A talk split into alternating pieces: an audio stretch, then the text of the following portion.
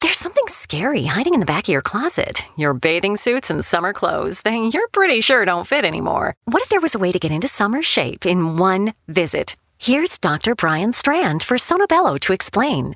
It really is quite remarkable. Sonobello doctors use a technology called microlaser fat removal, and the results are amazing. We customize your procedure to accomplish your goals. Just share with us the problem areas where you'd like the fat in inches removed. And in one visit, they're gone permanently. I can't tell you how often I hear clients say how many years they've been trying to diet and exercise those inches away, and we did it in one comfortable visit.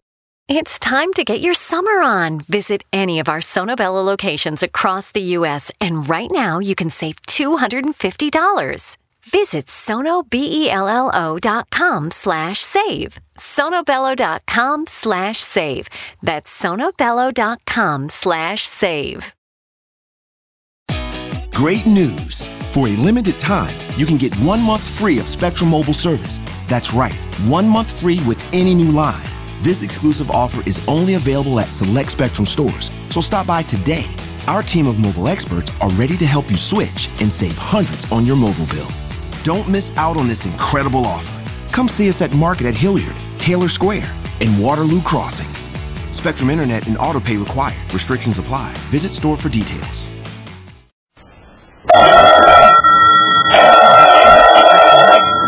Calling all detectives.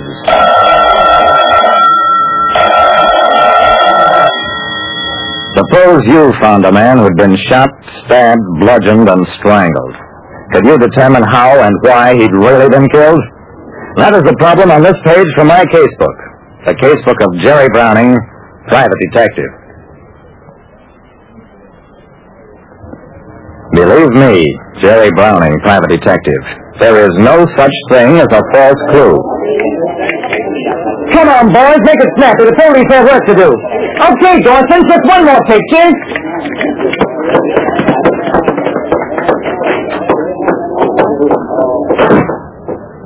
When the reporters had gone, Lieutenant Dawson turned to me.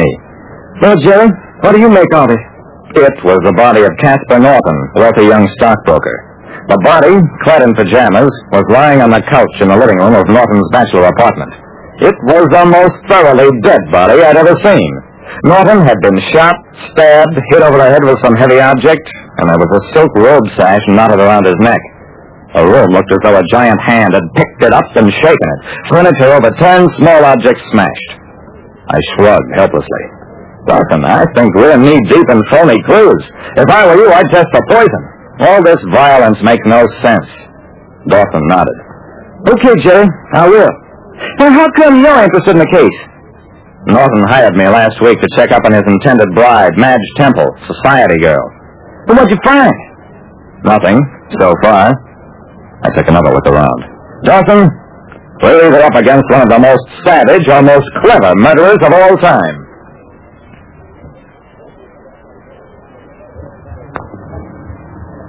A wealthy stockbroker was found murdered several times over. While the police were testing to find out whether he'd also been poisoned, I went to see Norton's intended bride, Madge Temple.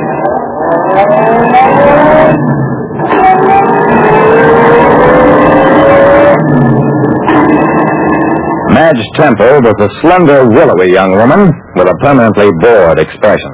At the approximate time her fiancé was being done to death, she was having her hair done at a beauty parlor. After I'd talked with her a few minutes, her brother came into the room. Blimey, I don't like the way you're questioning my sister. It's ridiculous to suspect that she could have anything to do with such a brutal murder. I guess you're right, Mr. Temple. Where, uh, were you at the time? What that got me was thrown out. Oh, well, I didn't really think the Temples had anything to do with Norton's murder. I'd investigated them closely the week before. Found that George Temple had a big contracting business, a fine home, rich friends. As for Madge, she was just another society girl.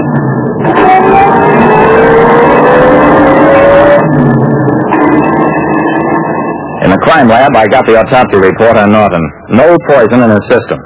He was strangled, Jerry. All the rest, shooting, stabbing, and banging over the head, must have been plain savage fury. Come on upstairs. I want to meet Norton's lawyer. He's in my office.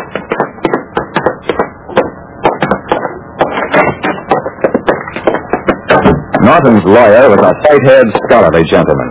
I feel you should know that Mr. Norton made a will leaving his considerable fortune to Miss Temple. Made the will shortly after announcing their forthcoming marriage. There's nothing unusual about that, is there? The lawyer pursed his lips. No, but it is unusual for a man to call up, say he wants to change his will again, and that he is in fear of his life. I stared at him. Norton did that? The lawyer nodded vigorously. Norton phoned me a few hours before his death.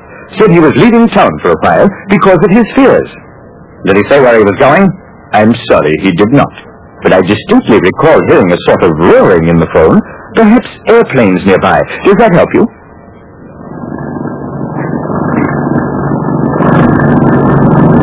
At the airport, Dawson and I tried an experiment. He got into one payphone booth, I in another. Then I called him up. We both listened for roaring in the earpiece. There wasn't any. The booths were too far from the field to pick up any motor sounds. It was the same at the railroad stations. But when we tried the experiment at the bus terminal,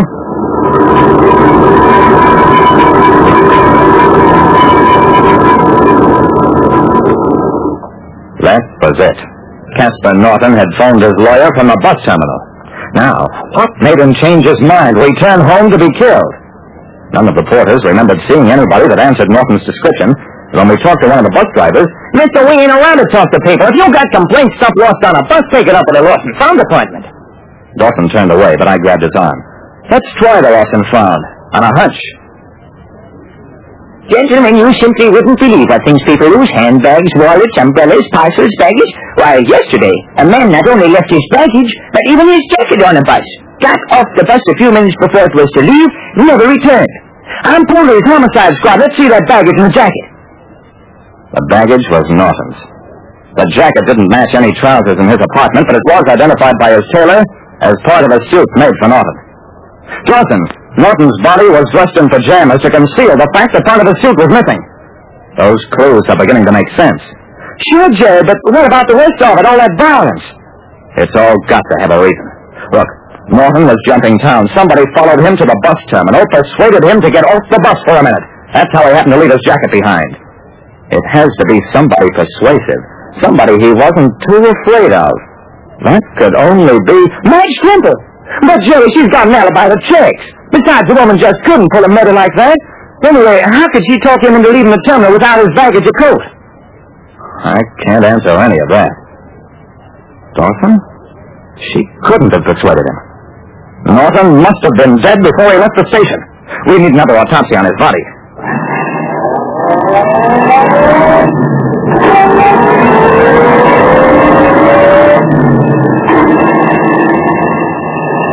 First autopsy had been for poison.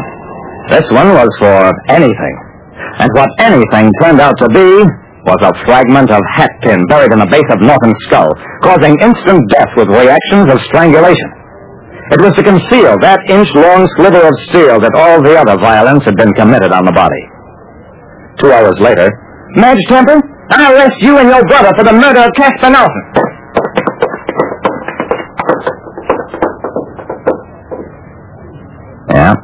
They were guilty, all right. Norton had learned that Temple's business was shaky, that Madge was marrying him for money. So he backed out. Temple got ugly, made some threats, which decided Norton to leave town. That's where Madge came into the picture. She talked Norton into leaving the bus, flung her arms about him, and buried the hatpin in his skull. But by the time she and the brother got the victim out to a car, pretending he was drunk, the bus had left with Norton's baggage and jacket. She went on to the beauty parlor to establish her alibi, while her brother set up the phony violence at Norton's apartment. Like I said, false clues can hamper a detective, but the very fact that they're present generally points to something that's missing. And when you find that missing something, somebody goes to the chair. Great news! For a limited time, you can get one month free of Spectrum Mobile service. That's right, one month free with any new line. This exclusive offer is only available at select Spectrum stores, so stop by today. Our team of mobile experts are ready to help you switch and save hundreds on your mobile bill. Don't miss out on this incredible offer. Come see us at Market at Hilliard, Taylor Square, and Waterloo Crossing. Spectrum Internet and autopay required. Restrictions apply. Visit store for details.